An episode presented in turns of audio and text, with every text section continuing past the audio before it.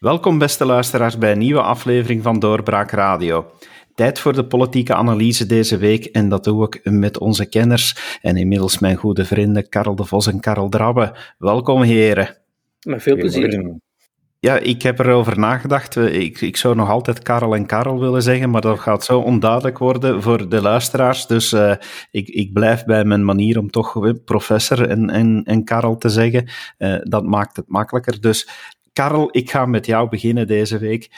De regeringen, als we, en ik praat wel degelijk in het meervoud, de regeringen in dit land, ze lijken toch allemaal last te hebben van gekibbel, geruzie, eh, geen duidelijke visie. Ja, wat, wat is de oorzaak om, om zo overal met alle partijen samen geen overeenkomsten meer te vinden? Als ik zoiets door het raam kijk, dan zie ik heel grijs weer, druilerig, nat, regen. Uh, het einde van de herfst, de winter nadert. Maar ik denk niet dat dat de redenen zijn, al zou dat al een goede reden zijn om er uh, half depressief bij te lopen.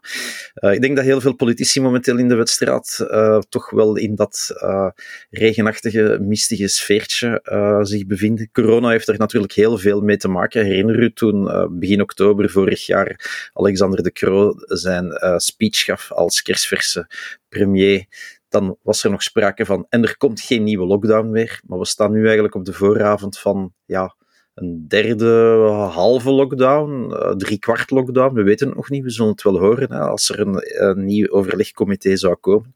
En dat, dat, heel die corona legt natuurlijk een, een, een, een, een donkere deken, een donkere doek uh, over, uh, over de regeringen. Hè. Niet alleen de federale regering, ook de Vlaamse regering en uiteraard ook de andere deelstaatregeringen in dit land. Die moeten proberen ja, binnen die omstandigheden een beleid te voeren, een begroting op te stellen, wetten uh, te maken, straks grote dossiers in handen te nemen, de kernuitstap, misschien hebben we het er nog over, straks pensioenen, noem maar op, noem maar op, um, stikstofdossier in Vlaanderen.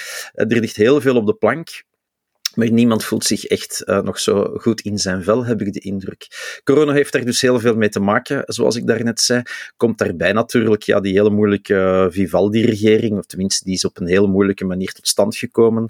We merken ook dat daar niet iedereen op dezelfde lijn zit, om de namen van Magnet en Boucher maar niet te noemen, waar Magnet al een paar keer de mantel van de premier heeft uitgeveegd, die dan helemaal niet verdedigd wordt door zijn familiegenoot Boucher, hè, liberale familiegenoot die duidelijk al aan het azen is op het eh, premierschap in 2024. Um, dat heeft dan ook zijn weerslag in de Vlaamse regering, waar de grootste partij en de, de leverancier, zal ik maar zeggen, van de minister-president, de NVA, um, ehm, dan weer geen deel uitmaakt van Vivaldi en dus op die twee benen danst. Hè. De ene regering, of in het ene parlement liever in de oppositie, in de andere uh, de minister-president leveren. En dan kom ik terug bij corona. Hè. Je zit daar met een beleid dat moet gevoerd worden op verschillende niveaus. En dan ga je dat, het beleid van de ene regering bekampen vanuit de oppositie, om het dan toch te moeten vertalen en vertolken vanuit de meerderheid in de andere regering, wat het ook voor de grootste oppositiepartij uh, bijzonder moeilijk maakt. Dus het is niet alleen een probleem van regeringen, zoals je voorop stelt, David. Het is ook een probleem van oppositie. Het is een probleem, het, is, het lijkt wel op, stilletjes aan op een algemene politieke cultuur van, uh, ja, half, half depressief uh, gekibbel, inderdaad, om dat woord van jou maar te gebruiken. Um, ik denk dat het chronischer is dan zomaar een burn-out uh, en dat die nog wel eens heel lang zou kunnen duren. Gewoonweg omdat ja, we nog heel lang met corona zullen moeten leven. En daar heeft niemand een oplossing voor. Dus te zeggen, er liggen wel scenario's, of er lagen wel al een paar scenario's klaar. Hè. Oud-minister Philippe de Bakker uh, heeft recent een boek uitgegeven. En nu is het oorlog, waar hij een heel duidelijk uh, strameen heeft uitgewerkt op basis van zijn ervaring de vorige regering met corona, van hoe dat je daarmee moet omgaan, hoe je de publieke opinie moet voorbereiden, hoe je de media eigenlijk in het gareel moet houden, hoe dat je met die experten moet omgaan, hoe dat je een eenheid van commando moet organiseren, enzovoort. Maar dat boek is blijkbaar niet gelezen geworden in de wedstrijd. Blijft het chronisch, professor? Ja, ik denk uh, om te beginnen, uh, het gaat in vele landen slecht met dat uh, bestuur van corona of beheer van corona. Um, bij ons niet beter, in elk geval niet. Um, ik heb zelfs het gevoel dat de vierde golf een zeer chaotische golf is. En, en dat heeft natuurlijk alles te maken met het feit dat de voorziene strategie helemaal in elkaar stuikt. Namelijk met hoge vaccinatie um, zal het Rijk der Vrijheid toch in aantocht zijn. En dat blijkt niet te kloppen, omdat dat delta, die Delta-variant. Um, tussen komt fietsen, zeker op het moment dat veel mensen uh, einde jaar, kouder enzovoort, dichter bij elkaar kruipen. En dan, dan krijg je wat, wat we nu hebben. Um, en ik, ik vind wat de, de, de, de analyse die, die Karel maakt, deel ik helemaal. Um, het is natuurlijk een, noem het een verzachtende omstandigheid, um, voor politiek uh, bijzonder moeilijk om, om hier op te treden. Dit is, een, dit is een ongeziene crisis en daarmee bedoel ik, uh, het is niet zoals een economische crisis of een communautaire of een of andere conflicten in de regering of een formatiecrisis. Daar bestaan in de wedstraat uh, de, de scripts voor. Daar, daar heb je, heb je de gereedschapskist, waarvan je weet als je dit doet, dan kom je daar terecht enzovoort. Dit is, dit is ongezien. Dat hebben ze nog nooit meegemaakt. Het is ook van alle crisissen de meest ingrijpende in het dagelijks leven van alles en iedereen. Zelfs, een, zelfs de grootste economische crisis is minder ingrijpend dan de coronacrisis. Die, die kost mensenlevens. Hier, hierdoor zitten mensen uh, wekenlang opgesloten thuis, uh, mag je mensen niet meer zien enzovoort. Dus het, het, het grijpt enorm in in het dagelijks leven. Mensen zijn moe, zijn het moe. Ook politici zijn mensen. Ik merk dat als ik met hen spreek, ze zijn ook vermoeid. Ze weten het eigenlijk ook niet meer hoe het moeten aanpakken. Um, en dat zorgt voor een grote nervositeit. En wat Karel daarnet zei, als je de verschillende regeringen overloopt, dan zie je dat ook. Hè. Eigenlijk zou in, in, in, deze periode van grote onzekerheid, van angst, uh, dan zou je moeten kunnen kijken naar de politiek als een, ja, toch een beetje een baken van rust, van, van leiderschap, van stabiliteit. Maar in die verschillende regeringen zie je allerlei conflicten opduiken. Uh, zie je spanningen in de Vlaamse regering rond de contracttracing of rond het stikstofbeleid. In de federale regering kernenergie en nog veel andere dingen. In Brussel gaat het over Uber, de A12 uh, enzovoort. Dus, dus er zijn in veel regeringen heel wat conflicten bezig. Je hebt zo'n beetje het gevoel dat, ja, dat allemaal wat fout loopt. Dat triestig, deprimerend beeld, ook als je naar buiten kijkt, bijna zoals Karl net beschreef. Um, en dat is natuurlijk ook, ook, ook vervelend op het moment dat veel mensen in vertwijfeling zijn. Dan, dan, ja, dan, dan heb je toch liefst het gevoel dat in de in de controletoren van het crisisbeleid men daar heel goed weet waar naartoe. En dat blijkt nu wel uh, naar boven te komen. Ik zou niet gewagen dat het, uh, zou niet zeggen tenminste dat het Belgische crisisbeleid de typische uiting is van de Belgische ziekte. Omdat, zoals ik zei, in vele buitenlanden men ook niet goed weet waarin en waaruit. Hè. De, die, die chaos vind je ook elders. maar wat natuurlijk wel gebeurt, is dat die. Um, ja, dat, die, dat die Belgische ziekte het, het, het crisisbeleid, um, ja, laat ik zeggen, nog moeilijker maakt dan, dan, in, dan in andere landen. Um, en, en dat, heeft, dat heeft te maken met bijvoorbeeld het feit dat men hier altijd ad hoc reageert. Hè. Je, kan, je kan hetzelfde zeggen over het klimaatbeleid, of het pensioenbeleid, of het begrotingsbeleid. Nooit formuleert men hele scherpe, duidelijke doelstellingen, die men dan heel consequent, zal is het stapsgewijs, openlijk gecommuniceerd, eh, heel logisch en consequent volgt. Dat, dat doet men niet. Men, men kijkt week of maand na maand, wat is het probleem, dat lossen we dan weer op, en zo zijn we een maand weer verder. Vaak worden allerlei problemen met spuug en touw opgelost, en dat zie je nu opnieuw. Waar um, de virologen al zo lang om vragen, waar ook sociale wetenschappers al zo lang om vragen. Namelijk, vroeger werd dat een barometer genoemd. Zorg voor een duidelijke tabel een tabel waarin aan de ene kant cijfers staan. Uh, sterftecijfers, uh, ziekenhuisopnames, uh, noem maar op, een aantal cijfers. En aan de andere kant van die tabel staan maatregelen. En dan kan je heel duidelijk zien, als we in die richting evolueren, dan zullen dit soort van maatregelen moeten genomen worden. Niet op het moment dat je die cijfers bereikt, dan is het te laat, hè, want dat geeft het beleid ook toe. Frank van den Broeke zei het nog vorige week, wij komen altijd te laat. En, en dan kan je heel duidelijk volgen, daar gaan we naartoe, dit zullen de maatregelen zijn die er aankomen. Ik zeg niet dat dat per definitie automatisch moet gebeuren, maar dan is de bevolking ingelicht, weet vooraf wat er, wat er aankomt. En dan krijg je niet zoals gisteren, toen Jan Jan Bon plotsklaps aankondigde, we moeten uh, grote evenementen sluiten, en terwijl hij de dag ervoor nog had gepleit voor uh, open repetities in de culturele sector. Dat, dan, dan bouw je een zekere voorspelbaarheid in. Dat is maar één element om dat beleid veel meer te structureren. Wat je natuurlijk eh, nu al de hele tijd vaststelt, dat is dat... Um, politici, en ik begrijp ze wel, hè, want zij moeten ook rekening houden met draagvlak dat politici heel erg lang wachten om bepaalde maatregelen te nemen. Namelijk op het moment dat iedereen zegt, nu moet het echt gebeuren en niet eerder, maar, maar dan is het eigenlijk al te laat. Dan nemen ze de minimale maatregelen die op dat moment nodig zijn. dan lost dat meestal, want veel mensen, denk ik, begrijpen nog altijd niet goed wat een exponentiële groei eigenlijk wil zeggen. Dan nemen ze maatregelen, maar eigenlijk te weinig, en dan moeten ze één of twee weken bijsturen. We gaan nu, als het deze week tot een overlegcomité komt, in de drie op, op volgende weken drie keer een overlegcomité hebben. En na de vorige twee werd telkens gezegd, het volgende is pas veel later. De eerste, eerste keer overlegcomité was, was eind januari, of begin januari. Vorige week heeft men gezegd midden december. En we zijn nu de eerste week van december en er is opnieuw sprake van een overlegcomité. En dus die, die, die maatregelen neemt men altijd omdat men natuurlijk um, voelt dat die dat die bevolking zo moe is dat heel veel sectoren uh, op een tandvlees zitten, Terwijl je eigenlijk, eh, en dat is in een land waar heel veel lobbycratie is, waar heel veel overleg is, waar het beleid onvoorstelbaar consensueel gevoerd moet worden, is dat de tol van het systeem. Sommigen noemen dat de Belgische ziekte, noem, noem, noem het een wezenskenmerk van de Belgische democratie.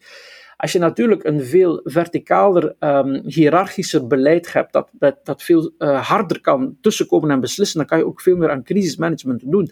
Men moet hier in dit land onvoorstelbaar veel discussiëren met van alles en nog wat en iedereen om tot beslissing te komen. En ook dat is natuurlijk waarom het in België vaak. Uh, tegenstelling tot sommige andere landen, zo lang duurt vooraleer er iets beslist wordt.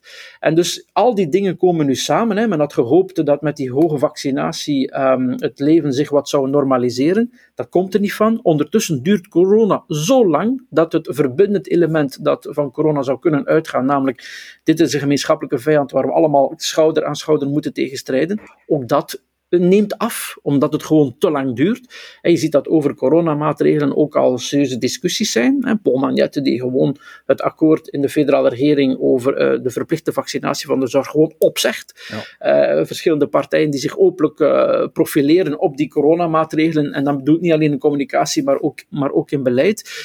Ja, je ziet daaraan dat dat gewoon ook corona zo lang duurt dat men dat normale politieke debat niet aan de kant kan blijven houden. En het laatste element is waardoor die nervositeit ook uh, groeit. Um, het is ondertussen duidelijk dat corona ook nog een heel eind in 2022 het politieke leven zal domineren.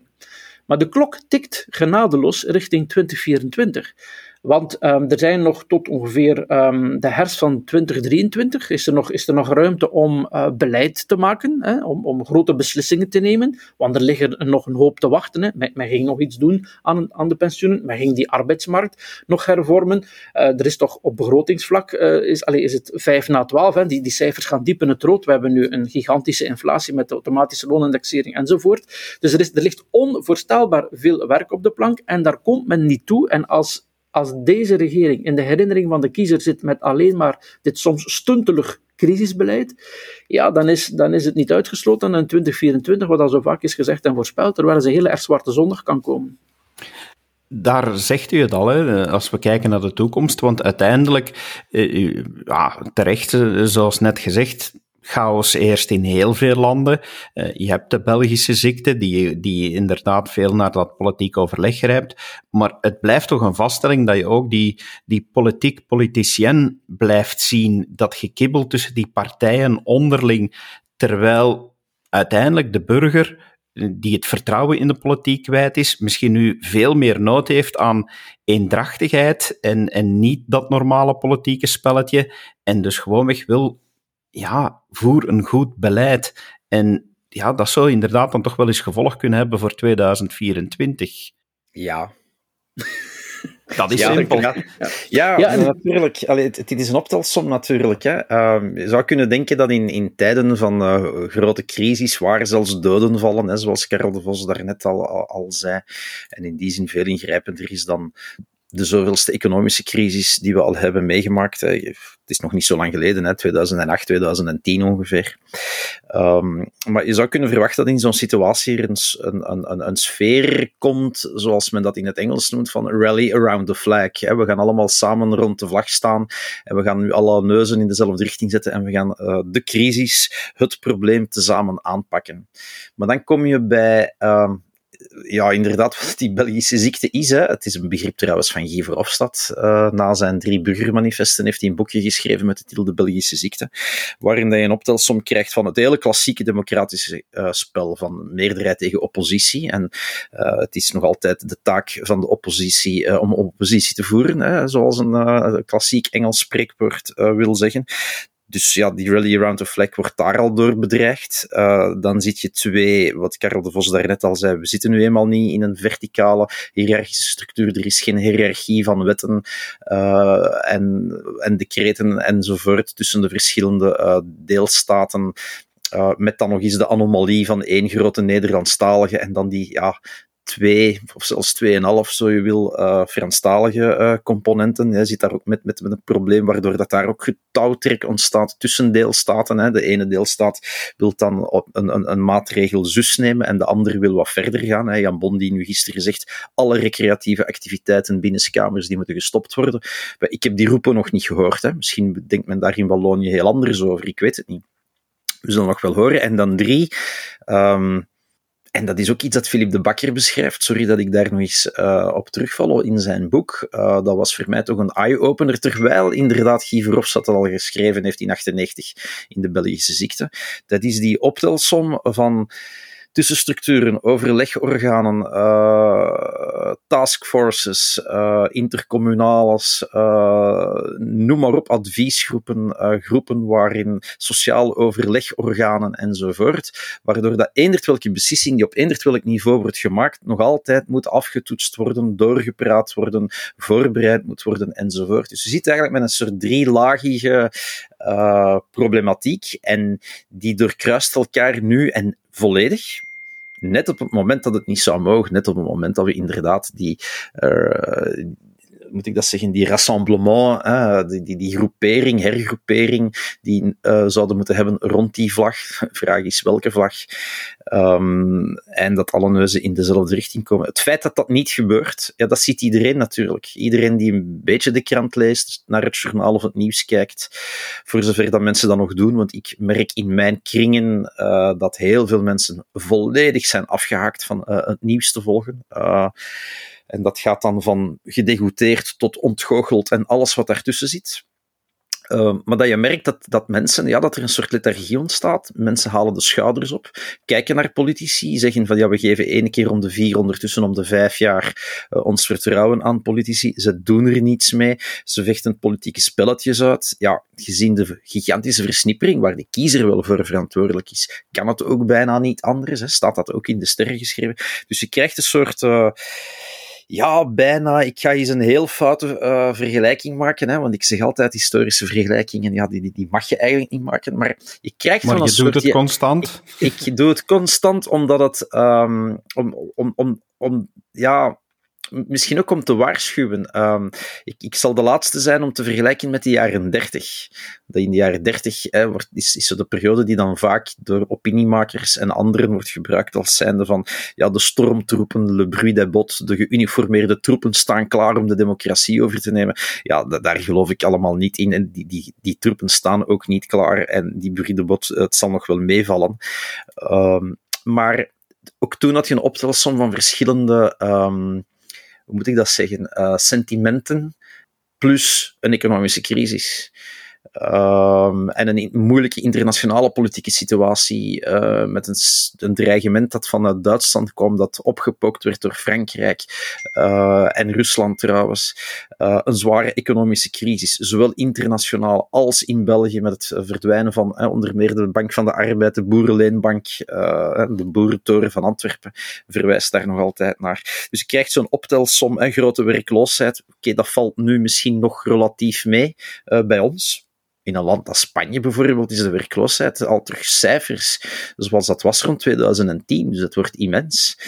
Um, en ik krijg een optelsom niet alleen van al die problemen die ik en die Karel de Vos daar net al opzonde, maar ook van ja, een soort ongenoegen uh, bij, bij de publieke opinie dat ja, waar, waar, hoe gaat dat gekanaliseerd worden? Ja, in Vlaanderen via een Vlaamse Belang, ongetwijfeld. In Franstalig België via de PTB, ongetwijfeld. Misschien duiken er nieuwe krachten op. Misschien gaan mensen in Vlaanderen, net zoals in Wallonië, massaal thuis blijven. Ik weet het niet. Maar um, ja, het, is, uh, het ziet er niet goed uit, laat het maar zo zeggen. Ik denk dat um, ook veel politici dat uh, beseffen en erkennen. Uh, toen ik vorig weekend een stukje in, het laatste nieuws schreef onder die titel De Perfecte Storm, heb ik afgelopen weekend um, een aantal, uh, uh, laten we zeggen, van de hoofdrolspelers van, van de, de, de Belgisch-Vlaamse politiek, um, die, die mij berichtjes stuurden en die zeiden, ja, dat, dat, dat, dat is waar, dat is zo, dat, dat zit eraan te komen. En, en ik ga niet zeggen dat er een gelatenheid of apathie uh, daarin zit, maar dan denk je bij jezelf, ja, kijk jongens, dan moet je daar iets aan proberen te doen. Hè. Maar die gelatenheid zit wel bij, je wordt steeds groter bij een groter deel van de bevolking, denk ik. Ja, absoluut. Maar, maar dus ook bij, bij een aantal politici die zeiden, ja, dat, dat, dat komt eraan, dat, dat, zal, dat zal gebeuren. Um, en, en dat is natuurlijk jammer, omdat ik denk, um, dat, dat, dat hoeft geen fatalisme te zijn. We moeten daar niet defetistisch over zijn. Als, als je um, een ander en beter uh, coronabeleid proberen te voeren. En nogmaals, je kan de politie niet kwalijk nemen dat dat virus zo moeilijk onder controle te krijgen is. Je kan hen wel kwalijk nemen dat mensen vandaag in absolute chaos verkeren. Wat voor soort testbeleid is er nu eigenlijk? Hè? Dat is op een week tijd uh, drie keer veranderd. Enfin, de regering beslist dus, de huisartsen zeggen zo. En een paar dagen later is er weer iets anders. Die contacttracing, dat werkt voor geen meter meer. Hè. Je, je moet jezelf uh, beginnen contacten in. Waar is dat dan precies? Ik ken verschillende mensen zeggen, wat moeten wij in Semelsnaam nu doen? Wat zijn nu eigenlijk de regels en afspraken? Als je, als je op dat punt gekomen bent, dan kan je dat de politici verwijten. Dat ze die communicatie, dat beleid niet goed in handen hebben genomen. Je kan ze het niet verwijten dat, dat, dat, uh, dat die Delta-variant zo verdomd lastig is. Daar hebben zij geen schuld aan, maar wel aan een stuk van dat crisisbeleid. Uh, dus als je dat beter doet, als je dat stevig in handen neemt en je, je duwt corona onder controle. Verdwijnen, vrees ik, zal het niet de komende jaren. Hè. We zullen daarmee moeten leren leven op de een of andere manier.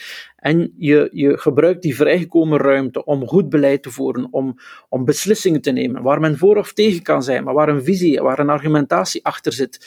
Dan hoeft het niet zo slecht af te lopen in 2024. Daar is nog enige tijd. Burgers zijn myopisch, meestal kijken ze naar wat relatief dicht bij die verkiezingen ligt. Er zijn niet zo heel veel mensen die een analyse maken van de voorbije vijf jaar. Er is leven na corona, wees het dan een stuk met corona, maar na corona, als je dat creëert, als je dat organiseert. En dan is er hoop. Maar wat ik nu merk, voel, is dat bij nogal wat van, van ja, ook protagonisten het idee bestaat van ja, we, we moeten achter de feiten aanhollen, dit, dit, die, die, die, die golf van radicalisme.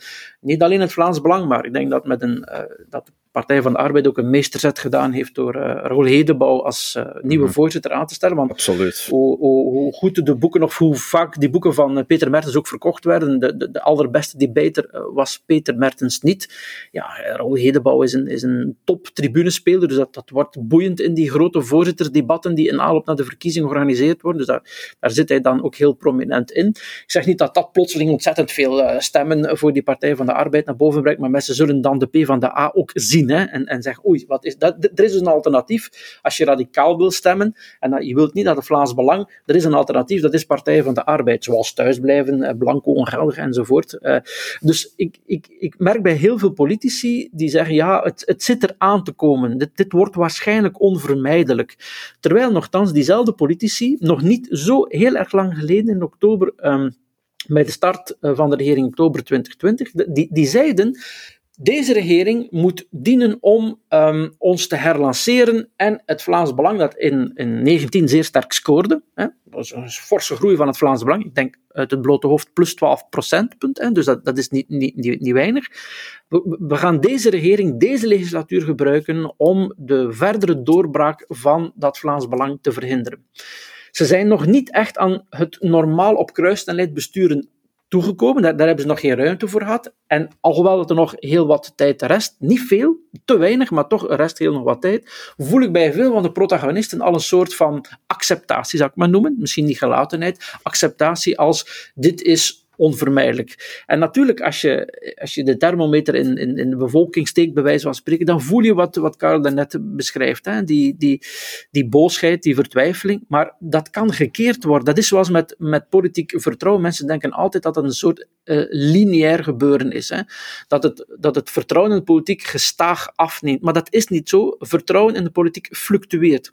Dat gaat op en dat gaat neer. Er zijn perioden van uh, gestage neergang, dat, daar heb je keerpunt en dan gaat dat weer jaren naar boven. Niets belet de politici om, maar dat is natuurlijk zeer moeilijk, gelet op de versnippering, gelet op de asymmetrische uh, coalities, gelet op het feit dat velen nu redeneren Ieder redt zijn eigen vel. Op dit moment is de reflex in de politiek. Je moet alles aan doen om de eigen partij, de eigen positie binnen de partij, om die uh, te vrijwaren, om die te verstevigen voor de storm die in 2024 komt. Het is ieder voor zich op dit moment. Wie kan dat doorbreken? Wie zal dat doorbreken? Het is niet onmogelijk om dat te doen, maar als je op die manier verder doet, dan zal dat een self-fulfilling prophecy worden. Hè? De waarschuwing van velen, pas op, of in 2024 zal er wel eens een, een, een serieuze storm, zeg maar een ruk naar het radicalisme kunnen aankomen. Ja, dan wordt een self-fulfilling prophecy als je je daar op die manier bij neerlegt. Maar je moet dan ook toch naar, naar het breder geheel kijken, vind ik. Uh, want uiteindelijk, je zei het al, professor, ieder voor zich. Uh, misschien speelt dat wel een grote rol. Maar eensgezindheid is in deze regering niet te vinden, uh, als ik dat zo bekijk. Uh, we hebben het er nogal over gehad in onze podcasts uh, en in onze analyses, ja, dat het regeerakkoord veel te vaag is. Maar kijk, op dit moment begroting, veel last van die inflatie, indexen moeten aangepast worden. Ja, zegt de ene, PS zegt nee. je hebt de discussie met de vakbonden van de politie. daar is geen eensgezindheid over. Van Petegem is bezig met een fiscale hervorming plannen lekken uit, kan onmiddellijk opgeschoten worden. Boucher blijft maar in het dossier van de kernenergie. Waar, waar, waar zit de eenheid waar iedereen naar snakt? Maar er hoeft niet per se een eenheid te zijn, want het kan ook moeilijk met zeven partijen over heel fundamentele thema's zoals kernuitstappen, fiscale hervorming. Ik denk niet dat het criterium is dat er eenheid in eh, coalities moet zijn. Ik denk wel dat er een duidelijk kader moet zijn waar dat regeerbeleid naartoe moet. Dat is er niet, daar heb je gelijk in. Daarvoor is het regeerakkoord, het federale, zeker uh, te beperkt. Maar um, gebrek aan eenheid staat het nemen van duidelijke beslissingen niet in de weg. Dat die dan ook consequent worden uh, uitgevoerd met een vizier op de middellange lange termijn, waarbij een bevolking zegt, dit is het pad die wij samen inslaan, dit is het doel, binnen tien jaar willen we daar staan, dat wil zeggen dat we binnen twee jaar hier willen terechtkomen, binnen vier jaar daar, enzovoort. Als je daarin slaagt, dan mag je nog wat gekibbel en gediscussie hebben over operationele kwesties enzovoort, maar dan heb je op zijn minst beleid, heb je een keuze gemaakt. En, en, en, daar mag je ook van mening over, mag een partij van zeggen, ik, ik vind het jammer dat we deze en deze uh, operationalisering, uitvoeringsmaatregelen hebben genomen, want ik, ik had het liever anders gedaan, maar ik sta achter het hele kader, ik sta achter het traject. Dat is voldoende eensgezindheid in België. Je zal nooit al die zeven partijen in Vivaldi en kijk naar Vlaanderen, dan zijn er maar drie. En ook in Vlaanderen is die eensgezindheid op veel domeinen niet het geval. Ik kijk nu wat, wat het, het, het, het, grote thema dat in Vlaanderen op tafel ligt en dat door um, corona weer wat ondergesneeuwd is, dat die stikstofarresten. Mm -hmm. Gisteren boerenbetogingen, ja, dat, dat, dat is zeer ingrijpend wat daarachter zit. En dus die hele veeteeltsector, oké, okay, 1% van de bevolking werkt daarin, dat, dat, dat is nou de werkstelling niet zo, niet zo indrukwekkend. 22.000 boeren, hè? Ja, maar, dat, maar er is, dat, dat, het economisch belang is ook, is ook niet klein, maar dat heeft ook een zeer ver... Dat, dat, dat, de, agrarische sector is ook vanuit historisch oogpunt is natuurlijk heel belangrijk voor ons. Kleurt een stukje de, de, de Vlaamse folklore, de cultuur, de geschiedenis, zelfs een heel stuk van de literatuur. Het is, het is een, geen onbelangrijk politiek domein. Maar die, die beslissingen die daar genomen worden, die zijn wel verstrekkend. Hè. Dat, dat kan, kijk naar discussies ook in Nederland, dat kan uh, een streep trekken over uh, ja, een stuk van onze eigen voedselproductie in, in eigen land.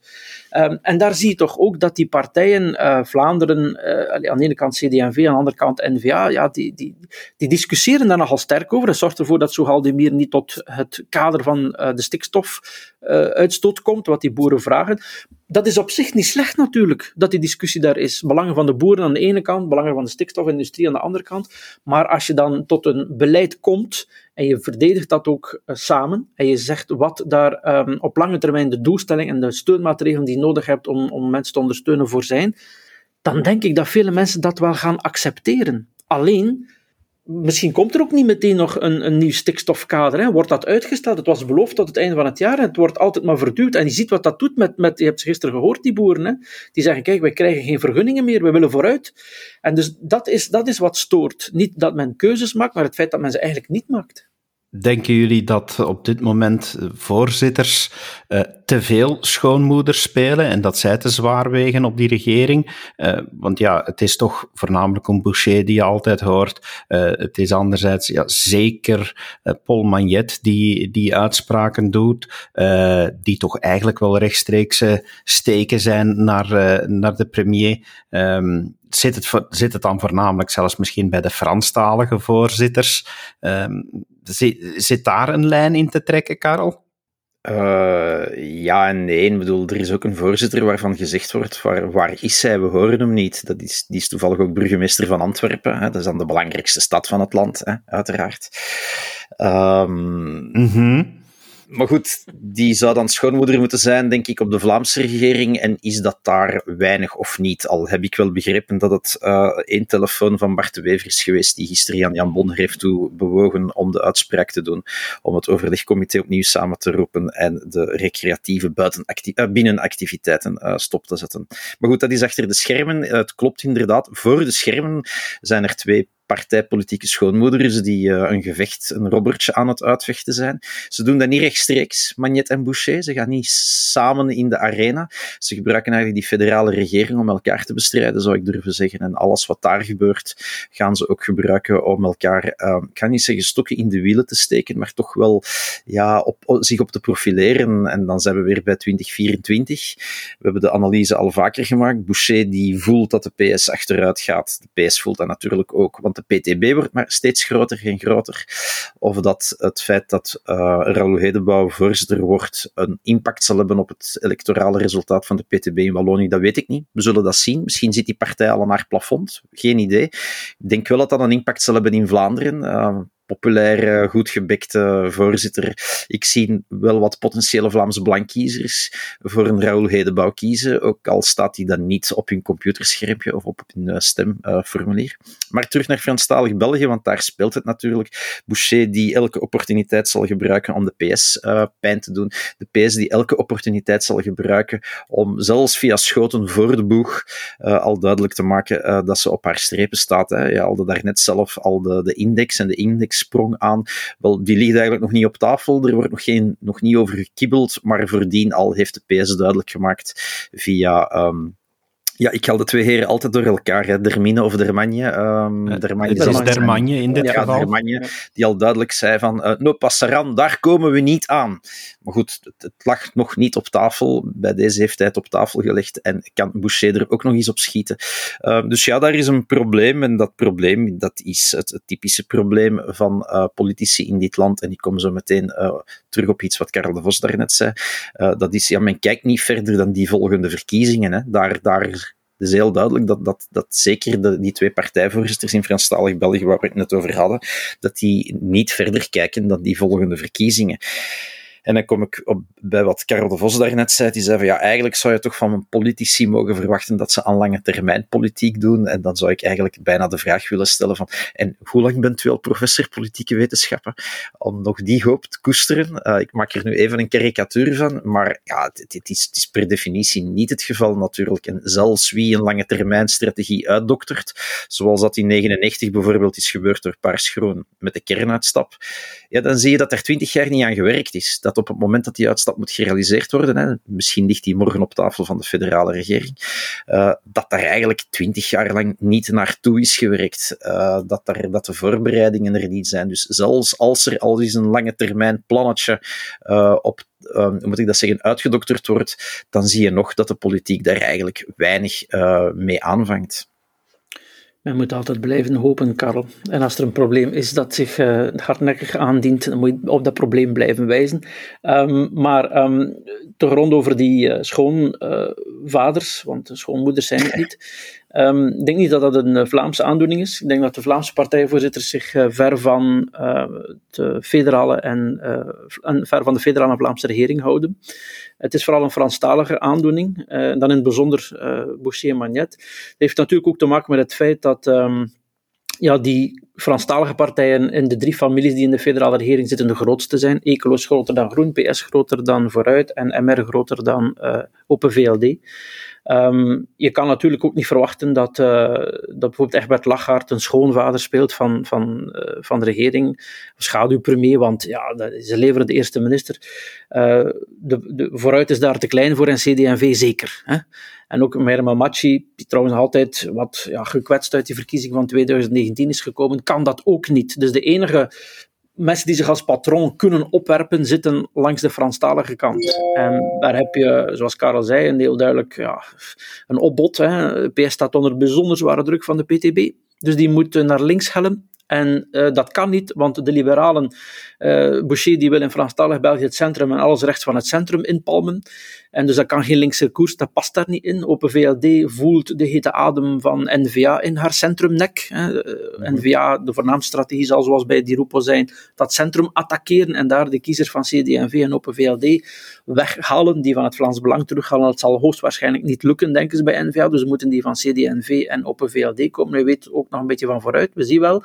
En dus dat weet Open VLD, dus die kunnen natuurlijk ook niet tolereren dat, uh, dat uh, de regering, Vivaldi-regering, wat te links geldt. En het geval is dat de, de basis, de as waarop Vivaldi gebouwd is, is een paarse as. De as is blauw en rood, socialisten en liberalen. En dat zit eigenlijk al een hele tijd slecht tussen die liberalen en socialisten. En dat probleem is begonnen tijdens de formatie nog. Daar is dat wantrouwen ontstaan. Wantrouwen dat nooit is verdwenen. Hè. Voor, de, voor, de, voor de geschiedenis. MR is uiteindelijk in die regering gekomen op uitdrukkelijk verzoek van Open VLD. Uh, moest ook toelaten om Alexander Kroo premier te maken. Zonder MR kon hij nooit premier zijn. Magnet heeft het hem wel gelaten, maar bon, kon het hem laten omdat dan toch de liberalen er als familie zaten. Stel je voor dat MR niet in de regering zat, dat kon, dat kon Alexander Kroo nooit eerste minister worden. Hij moest Paul Magnet dat doen, daar had hij ook geen zin in. Dus die, die MR zit daarbij. De liberalen hebben uh, ja, dat akkoord uh, van PS en NVA opgeblazen. Ze hadden toen een as met groen gesloten. Waarom breng je dat in herinnering? Omdat bij nogal wat socialisten het idee leeft dat um, die deal met de NVA misschien wel een, een deal was waar ook een stuk confederalisme in zat, alhoewel, maar tegelijkertijd toch wel heel wat sociaal beleid mogelijk was. En in die Vivaldi-regering met de liberalen lijkt dat moeilijker te zijn. Herinner je nog de analyse toen die, uh, toen die nota uh, van Magnet en de Wever verscheen, dat Magnet eigenlijk een, een stevig links beleid in handen had en dat de Wever eigenlijk ja, niet veel of niks in handen had. Hè. Wat het communautaire betreft toch geen certitudes. Terwijl, terwijl Magnet wel die certitudes had. Het idee bij, bij sommige kameraden, als ik het zo mag zeggen, is dat in die, in die regering met, uh, met eh, N-VA, die er dus nooit gekomen is, er misschien op sociaal vlak bizar genoeg wel wat meer mogelijk zou geweest zijn dan een regering met liberalen. En het zijn net die liberalen die door een associatie met de Groenen die regering met de N-VA hebben onmogelijk gemaakt. Dus ik weet, het is, het is drie banden voor gevorderden, maar dat soort van dingen, dat is onverwerkt verleden. Dat leeft nog altijd door in die relatie tussen socialisten en liberalen. En het zat er al heel snel uh, tegen, hè, tussen blauw en rood, toen um, het loonakkoord werd goedgekeurd. En in de nacht van het loonakkoord de liberalen, zeggen de socialisten, eigenlijk aan framing hebben gedaan. Waardoor als je s morgens naar de radio luistert, het leek alsof de socialisten alles hadden toegegeven en de liberalen alles hadden binnengehaald. Dat heeft men hen daar nooit vergeven. Dat neemt men hen daar bijzonder kwalijk. En die frustratie, en daar komt nog eens een persoonlijke, persoonlijke hm, spanning tussen een Boucher en een Magnet, maar ook tussen een Boucher en een Rousseau. Dat is niet weg. Uh, dat blijft, hè, als, je, als, je, als je luistert, ook als je interviews met Rousseau leest, dan voel je dat die Boucher nog altijd ongelooflijk op zijn zenuwen werkt. Trouwens, niet alleen van hen. Hè. Nog niet zo lang geleden, iemand uh, van de groene familie, die, die, die zei in de regering, die zei, ja kijk, ik, ik lees die man niet meer. Hè. Ik, ik, kan, ik kan er niet meer tegen. Hè, dat dat altijd op die manier het regeringsbeleid ondermijnd wordt door een voorzitter. Dus, dus er zijn daar persoonlijke spanningen ook tussen mensen. En Belgische politiek is een bijzonder elitaire politiek. Hè. Er zit heel veel macht in relatief weinig handen. Als het in die kliek dan niet goed gaat, ja, dat straalt dat af. Dus, dus om allerlei redenen zie je die spanning vooral in Franstalige België opbouwen. Maar het hoofdprobleem is volgens mij de, de storing die er zit op de as tussen blauw en rood. En de komende maanden, als het gaat over de hervorming van de pensioenen, men had die uitgesteld naar het einde van dit jaar, dus er, zou nog iets komen, zei men. Hè? Dat, we zien wel. Die ongelooflijk belangrijke hervorming van de arbeidsmarkt, van de die de sleutel waren, zei men, tot de creatie van tewerkstelling, die de sleutel is tot het oplossen van het budgetair probleem, die de sleutel is tot het financieren van de sociale zekerheid. Dus het allerbelangrijkste wat deze regering moet doen, is, denk ik, als ze toch moet kiezen tussen verschillende problemen, enfin, ze lost ze liefst allemaal op, kernenergie moet omwille van uh, enzovoort, maar dat is die hervorming van de arbeidsmarkt. Ja, denk je dat met die spanning en die polarisatie er van de hervorming van de arbeidsmarkt nog veel terecht komt? En dat is natuurlijk omdat omdat die, die, die verhouding tussen blauw en rood is beschadigd. Dus als er ergens iets ten gronde moet opgelost worden, is het eerst dat, van op federaal niveau. Als dat begint te marcheren, dan is er hoop mogelijk. Ik ben alleszins blij dat er geen spanning zit op de communicatielijnen tussen ons drie. Uh, Voorlopig, dat, dat ver... nooit nooit, hè David? Voorlopig. dus kunnen wij ons bezighouden met de spanning in de regeringen verschillende regeringen te blijven meten. Uh, dat maakt het heel spannend. Uh, dankjewel, uh, professor. Dankjewel, Karel, voor jullie bijdrage deze week. Graag gedaan hou het veilig, uh, geef ik iedereen mee. Uh, en u ook, beste luisteraar, hou het veilig en blijf zeker luisteren naar de podcasts. Tot de volgende keer. Dag. Dag. Dit was een episode van Doorbraak Radio, de podcast van doorbraak.be. Volg onze podcast op doorbraak.be/slash radio of via Apple Podcasts, Overcast of Spotify. Bezoek ook onze website op doorbraak.be en steun ons door een vriend te worden van Doorbraak.